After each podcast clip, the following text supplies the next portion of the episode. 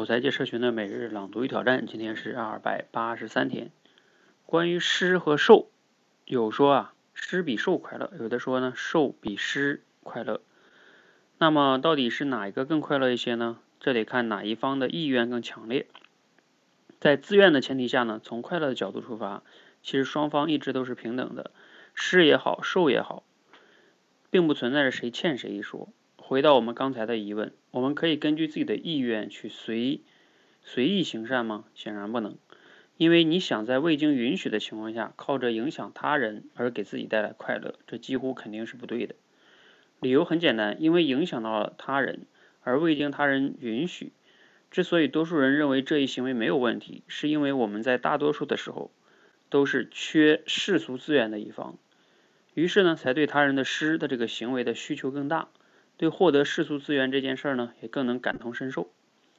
但是其实关心也好，行善也罢，在对方没有提出明确需求的时候，仅仅是我们自己有意愿；而在我们关心或者帮助他人之后啊，对方是否真的得意，或者是得到了对方想要的意，尚且不知。我们自己是肯定先得了意的，因为遂了自己的心愿。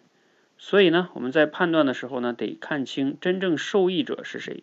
而不应该先假定对方必然受益，不恰当的、不顾他人意愿的行善就是作恶。很多人在行善时呢，遇到对方不领情的情况，都会蹦出对方不识好歹的想法。虽然不会说出口，但其实呢，仅是想想想就已经不是行善，而是作恶了。你想想啊，一个人为了自己的快乐，强行与他自以为。的别人的快乐绑在一起，当发现二者并不一致的时候，竟然不立足反省自己，反而呢用偏见去看待和鄙视对方，这不是作恶吗？又是什么呢？好，内容来自于认知突围。哎，读了今天内容，你有哪些感想哈？你想到哪些例子哈？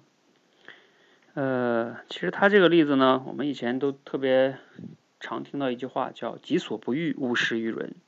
我以前也挺愿意讲一句话，叫。己所欲不欲不重要，重要的是施于有有求之人。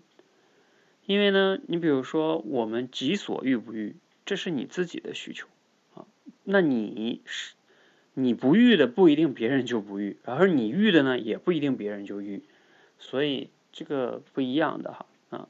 我举一个更具体的例子，大家就理解了。比如说啊，就像这个很多父母吧，他其实在教育孩子的时候就会这样。我们觉得我们给孩子的都是我们认为好的东西，这肯定的，是不是？一般的父母没有想害孩子，但是呢，真的是孩子想要的吗？往往有时候不是，而这个时候呢，就会产生冲突，甚至对孩子来说就是一种恶。比如说，我们很多父母对孩子的帮助太多啊，然后最终呢，让孩子成为了这个妈宝男，是吧？所以这个就是典型的这个问题哈。那其实生活中也还有很多类似的这种例子哈，大家也可以再想一想啊。好，我们今天简单聊到这里哈。总之总结一下就是，我们再去做好事的时候，或者给予别人一些东西的时候，首先要问问对方需不需要，这是非常重要的。